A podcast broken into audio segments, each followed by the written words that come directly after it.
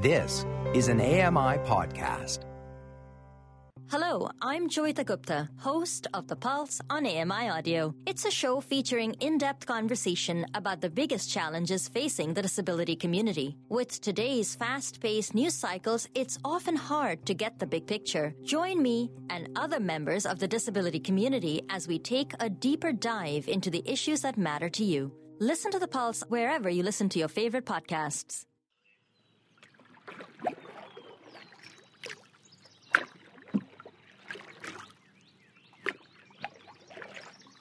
Welcome back to Outdoors with me, Lawrence Gunther. Hey, today it's all about hiking hills and climbing mountains. We're taking you to Kananaskis country in Alberta, the foothills. The Rockies are the youngest mountains in the world and they have a lot of splendor to offer. It's not just Banff National Park, folks.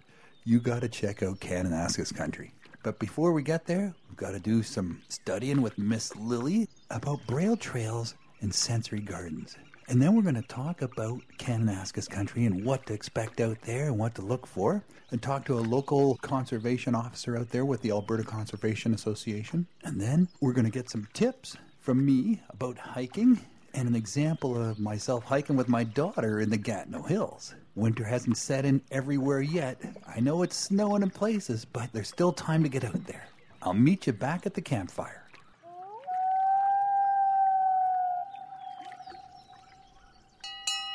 Getting Schooled with Miss Lily. Hi, Lily. Were you uh, able to find me some information on Braille trails? I did. I found it on the website americantrails.org. Very nice. What'd you find? The website has a resource section that's all about sustainable and accessible ways to safely experience the outdoors and provide opportunities to interact with nature. They also have a great resource about how to create braille trails. Braille trails, eh? Like, so what is a Braille trail? Uh, a braille nature trail is a nature trail with braille informational signs and physical aids that allow people with vision loss to experience the trail unassisted. Does that mean I, I get to go by myself now? I don't have to take you with me? I think so. braille trails usually include a guide rope for people to hold and follow along the path with markers for braille informational signs. I, I can go alone, really. Like, Yeah. I- it's amazing. Good luck getting there, though. Oh, yeah. some tra- some trails have tactile walkways to provide direction. Others have audio components such as guided audio tours or smartphone access, and many are wheelchair accessible.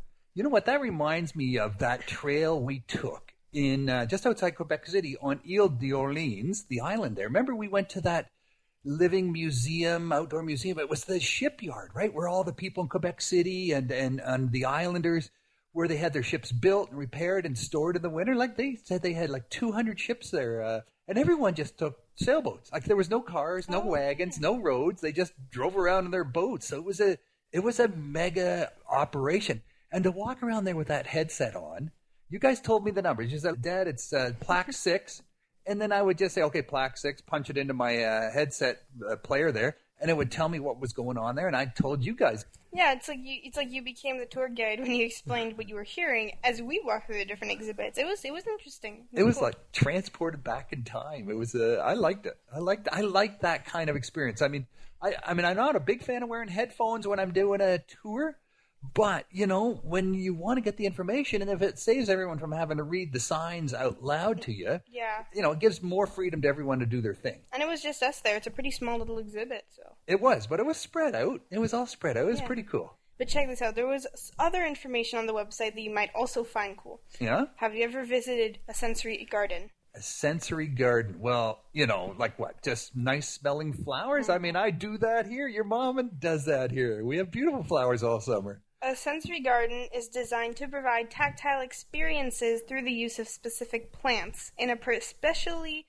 designed layout to create opportunities and accommodations for people with vision loss and others with disabilities to enjoy the touch, sound, and smell of the outdoors. Touch, sound, and smell. So we're not just talking smell here. Touch and sound and smell. What about taste? Um, well, they actually do have plants you can taste. Some they? of them, yeah. Oh, that's very cool. Well, like vegetables. I like that. So I like that. It's real multi-sensory, right? Yeah, many also have audio features, guide ropes, or rails. Yeah. raised garden beds, and tactile pathways for people with vision loss to utilize to walk along the paths unassisted. So you can go there by yourself too. So Braille Trail meets Sensory Garden. You know what? I could retire. Well, I checked out. I checked, and Canada would seem to have several braille trails. Okay, tell me about them. These include the trail in Kananaskis Country in Alberta. There's a braille trail that follows the power line right off way between the William Watson Lodge access trail and the road to Canyon Useday Park. I know William Watson Lodge, man. That, I'm going to talk about that in a bit here. That's a really cool. Another is the First Lake Braille Trail in Lower Sackville near Halifax, and another is the Braillard Nature Trail in Sydney, both in Nova Scotia. Sydney. You know what? Sydney has this huge waterfront with a big long boardwalk and all sorts of green space. That makes sense they put a trail there. That's pretty cool. And I found this too. The Loretto Sensory Garden in Georgina, Ontario, located on a hilltop overlooking Lake Simcoe. According to their website, Loretto Maryholme is a spiritual center owned and administered by the Loretto sisters. yeah, okay. Um, not that kind of spiritual center? Uh, no, they're nuns. oh, sorry. of, of the Institute of the Blessed Virgin Mary. ah, yes. Okay, I'm crossing myself. The, the website says the center is a ministry of the Canadian Loretto Sisters with a special focus on the areas of justice, education, and spirituality. Very cool. The website goes on to say the Loretto Sensory Garden allows people to focus on the healing properties of creation. They describe their garden as follows. Here's a place to experience and wonder all your senses, taste the herbs in the raised beds, see the color of many native and favorite flowers and bulbs, touch the leaves that are silky, soft, prickly, fuzzy, and smooth. Hear the sounds of the winds through the, gra- the grasses and the bamboo chimes. Smell the fragrance that vary with the seasons as we move from lilacs to roses and heliotropes. Wow, I feel healed already just listening to it. That's amazing. And that's in Georgina, overlooking Lake Simcoe. Yeah. Well, that's pretty cool. That sounds like a real sensory garden. Mm-hmm. I know, it's cool. Hey, thanks, Lily. Yeah. Time for the bucket list.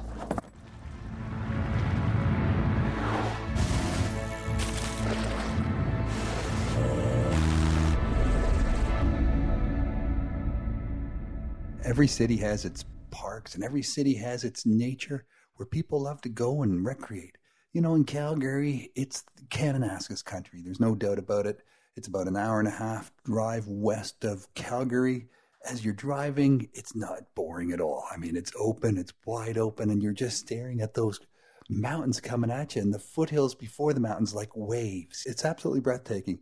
You know, if you haven't been to the Rocky Mountains, they are the youngest mountains in the world. So when you're driving west and you're looking west, you see the, the cracked faces where the mountain and the land where it rose up and created the mountain faces. And those are often sheer cliffs about 3,000 meters high. So you'll see just pure rock face going straight up 3,000 meters above the foothills. Uh, and you won't see all 3,000 meters, but you'll see quite a bit of it because some of it's hidden by the foothills. But it's absolutely astonishing. You how does anyone get up there? I mean, you'd have to go straight up with a rope and cleats, spikes, and everything driven into the rock face for footholds and so on. But on the backside, if you're coming towards the Rocky Mountains from the uh, west and you're facing east, it's like the land just tilted. All the land is just sort of sloped up, and that's called the backside of the mountains. And you can climb up those backsides. There's three zones basically. There's the first zone, which is the the tree zone, and you have to get your way through these trees. And you're not going straight up because if you go straight up like a like a mountain goat, you've got to have pretty powerful legs. So you do what they call switchback. You zigzag your way up. So instead of climbing straight up like you are stairs, where you're just lifting your legs and lifting yourself vertically upwards, you're walking more of a slope. You're making it more into a ramp. You you turn left and you're sort of perpendicular to the slope. So you're moving left upwards at the same time, but at an angle that you can manage without tiring your legs excessively.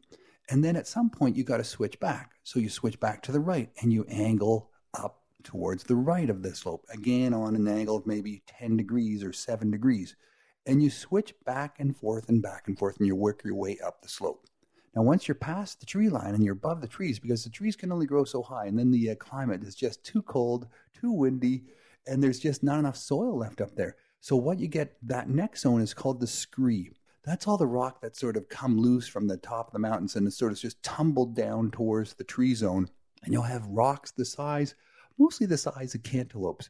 They'll be smaller and some will be larger. So you have to pick your way around the big rocks, but there's not that many. And mostly you're just walking on all these sort of cantaloupe, orange, apple size rocks. And they're all just loose. They're all just sort of piled up against each other. You know, this is where you get your uh, your landslides, as if uh, there's an earthquake or if you displace a big rock below, all the other ones come pushing down after it.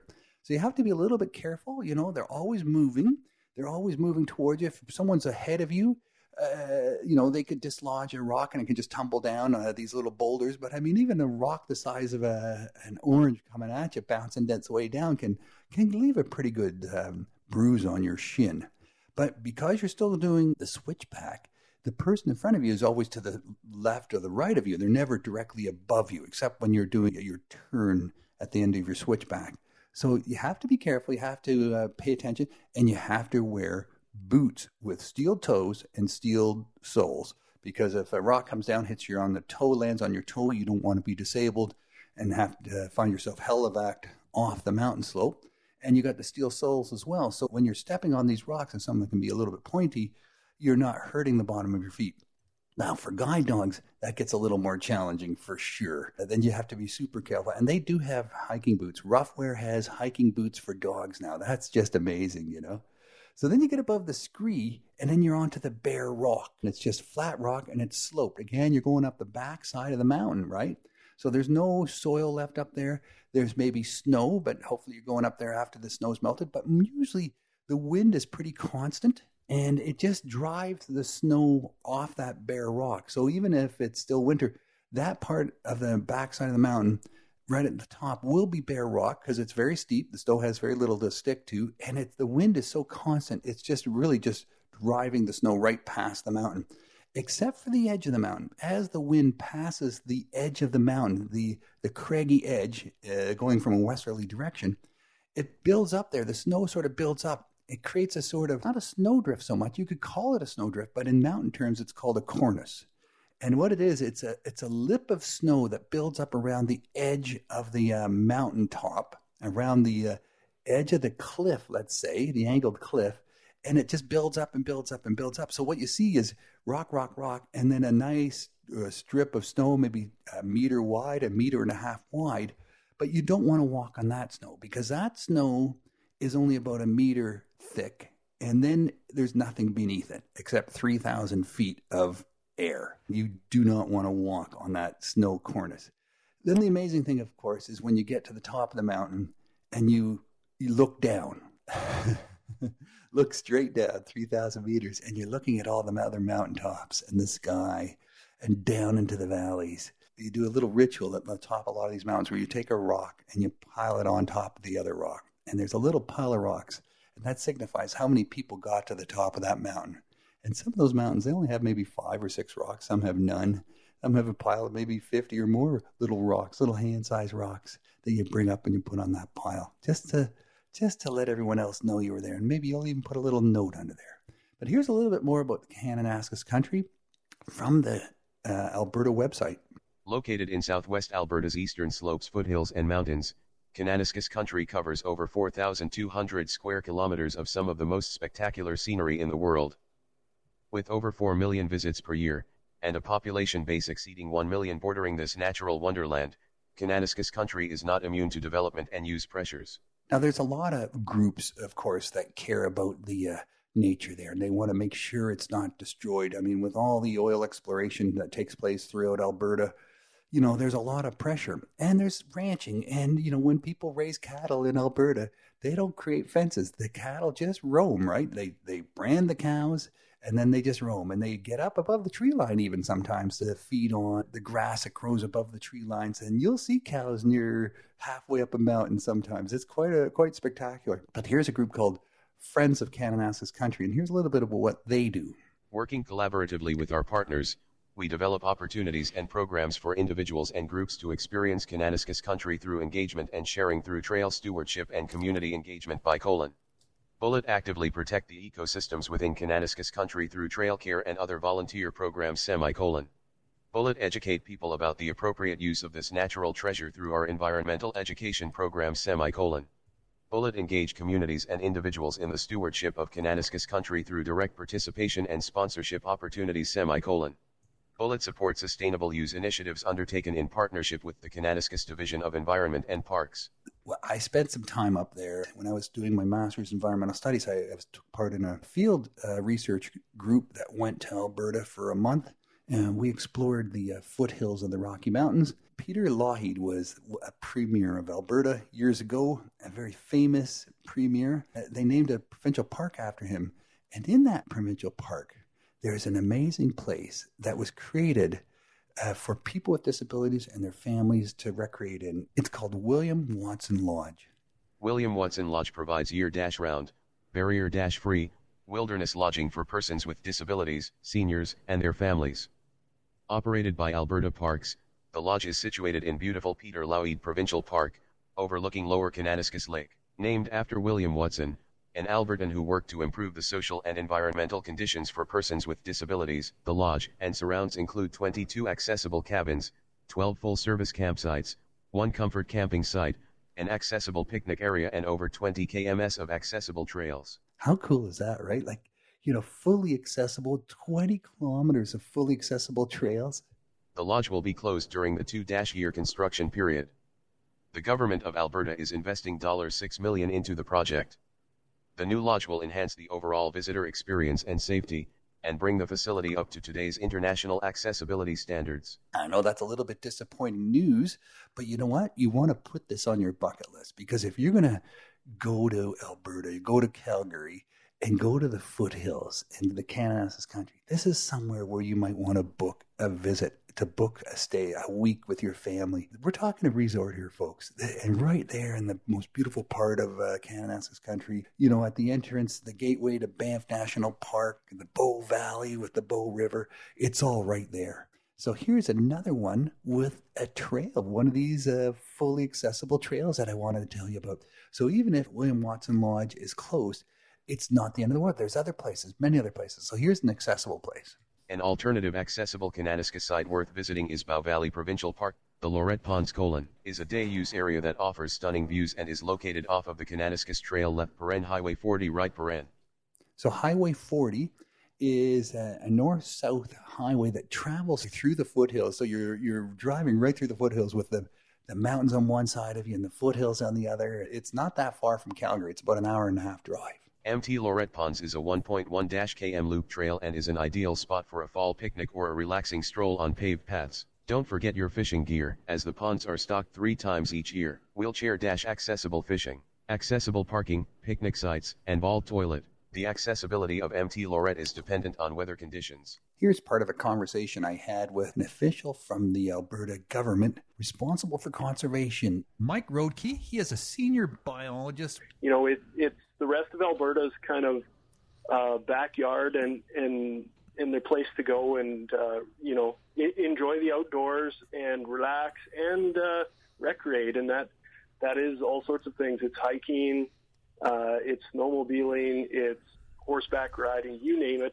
But we're, we're finding that maybe in some areas, in some circumstances, we we might be loving these places to death and we really need to reevaluate our approach to the use of these watersheds.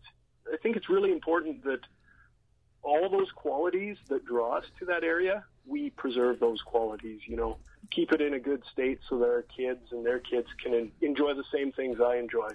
It's not just about Banff National Park, right? There's so many other parts of Alberta and Kananaskis country. This is the mountains you want to see. I mean, when you're in Vancouver and you're looking east, to the mountains. You're looking at the backsides of the mountains, all the treed slopes. You know, they always talk about clear cutting the mountains. That's what they're clear cutting is the backs of the mountains. But when you're in Calgary looking west and you're seeing those craggy, beautiful young mountains that are freshly broken out of the earth, that's just totally impressive, absolutely mind boggling. compared with the flatness of the rest of the prairies when you're looking east and you're just doing that 360 turn. Well, I hope I've done a great job describing that to you. I, I know I haven't done it justice, but uh, definitely something to experience for sure. Outdoor tips and tech. Six degrees on your left, 122 meters. South, south, southeast, southeast. Here's some tips that uh, I recently filmed with AMI this week. And uh, you can see that video. If you want to watch the video, uh, look uh, for Lawrence Gunther hiking. It's on AMI this week. It's a five minute video. But, you know, like everything AMI does, it's all well described. And it talks about the different ways to hike with a pole and a dog. And I'm doing this with my uh, eldest daughter. I hope you learn something about hiking and the different ways to use a hiking pole and a guide dog on a trail. Here's an AMI This Week shortcut with Lawrence Gunther. We're here at the Gatineau Hills, located at the southern tip of the Canadian Shield and the northern end of the Ottawa Valley. It's the heart of Gatineau, Quebec, and just 15 minutes from Ottawa, Canada's capital. You know, I love the outdoors, and this is a great place to go snowshoeing, cross country skiing, or a hike. Today, my guide dog and I are hiking the trail at Lac Pink along with my daughter Alexandra, who will be my sighted guide. Together, we'll show you some of the tech and tips I use for a fun and safe hike. When it comes to hiking, if you're blind or visually impaired, there's a few things to consider. The first is using GPS on your cell phone for emergencies and orientation. No one should hike alone, but just in case something should happen and you need to find your way back out to get help, make sure you have your cell phone with you. The GPS will work even if your cell phone coverage doesn't. Create a waypoint before you head off onto the trail. That way, you'll be able to find your way back out. Microsoft Soundscape is a GPS app that can do just that. Beacon about 70 meters. Using the Compass app is another one that can get you back in the right direction. Compass, 188 degrees, S. Another thing to consider is using a hiking pole. On a normal hike, my hiking pole will get used about 20% of the time, and my daughter will guide me about 5% of the time. Having a hiking pole can help with balance and for assessing upcoming terrain and footfall locations, even though my guide dog is still performing 75% of the work.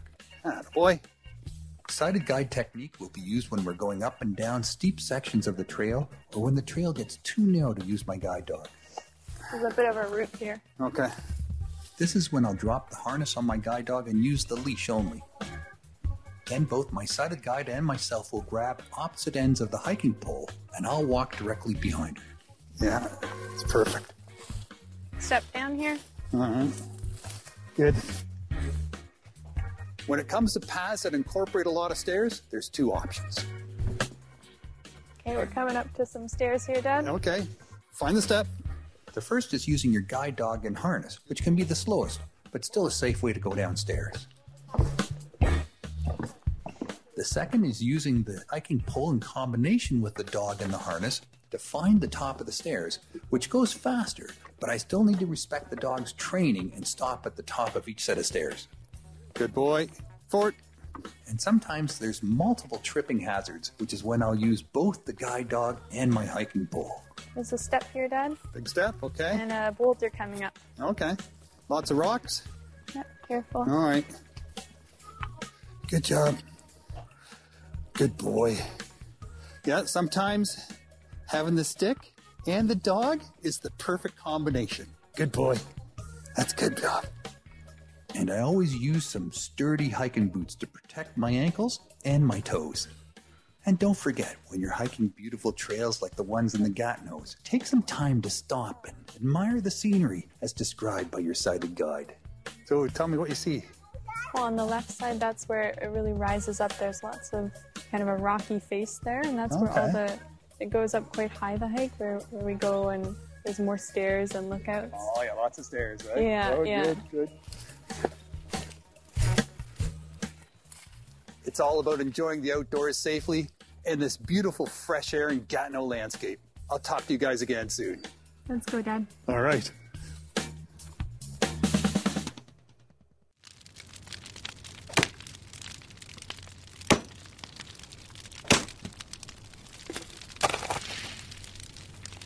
Braille Trails, Sensory Gardens, Gatineau Hills, and Rocky Mountains.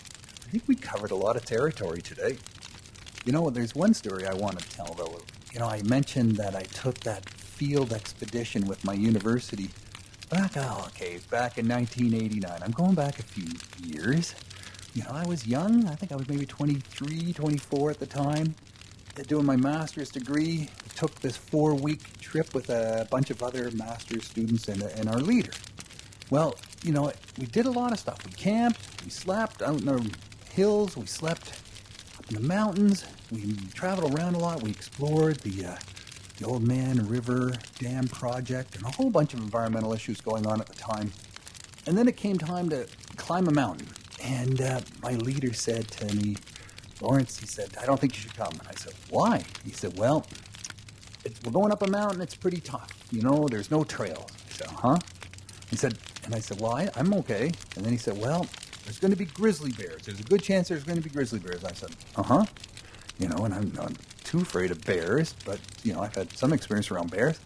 And he said, bears hate dogs, and you have a guide dog, and you might draw the bears in with your guide dog. And I said, that could be a real problem. I said, why don't we put it to the team? Because I really wanted to go. So he said, okay, we'll let the team decide. So, you know, we mentioned the concerns to the team, and my team said, he's coming. I'm, he's coming, and, and the dog's coming too. We'll be fine. So we did it. We did the track with the dog, and uh, what a hike. Going up was challenging for sure. Coming down was way harder. And it's really hard on your knees coming down because every time you step down, all your weight is coming down with all the force of gravity onto your leg and onto your knee. So your knees really get sore coming down. Like going up, your legs get sore, your muscles get sore, but coming down, your knees are taking the pounding. That was a hair raising uh, experience for sure. We got caught in a storm up there. We barely made it down before it got dark. I lost my coat on the way down. I, I, I was so hot, I took off my coat and I just tied it around my waist, and at some point it fell off. Well, uh, my leader went back and got it for me the next day. Can you believe it? He found my coat on the side of a mountain. I never asked him to do it, but he did it. Great guy, great experience. You know, you can do it if you want to. You just have to put your mind to it, have some good support, some good friends, and uh, and wake up in the morning and put your boots on, your hiking boots on, and just do it. Follow me on Facebook, Twitter, and Instagram, or visit me at lawrencegunther.com to keep up to date on my blogs and videos.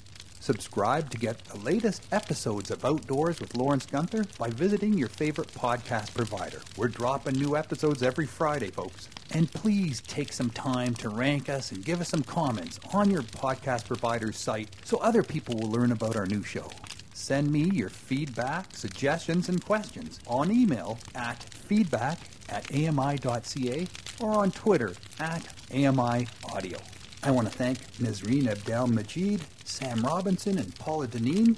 They're my technicians. The manager of AMI Audio is Andy Frank.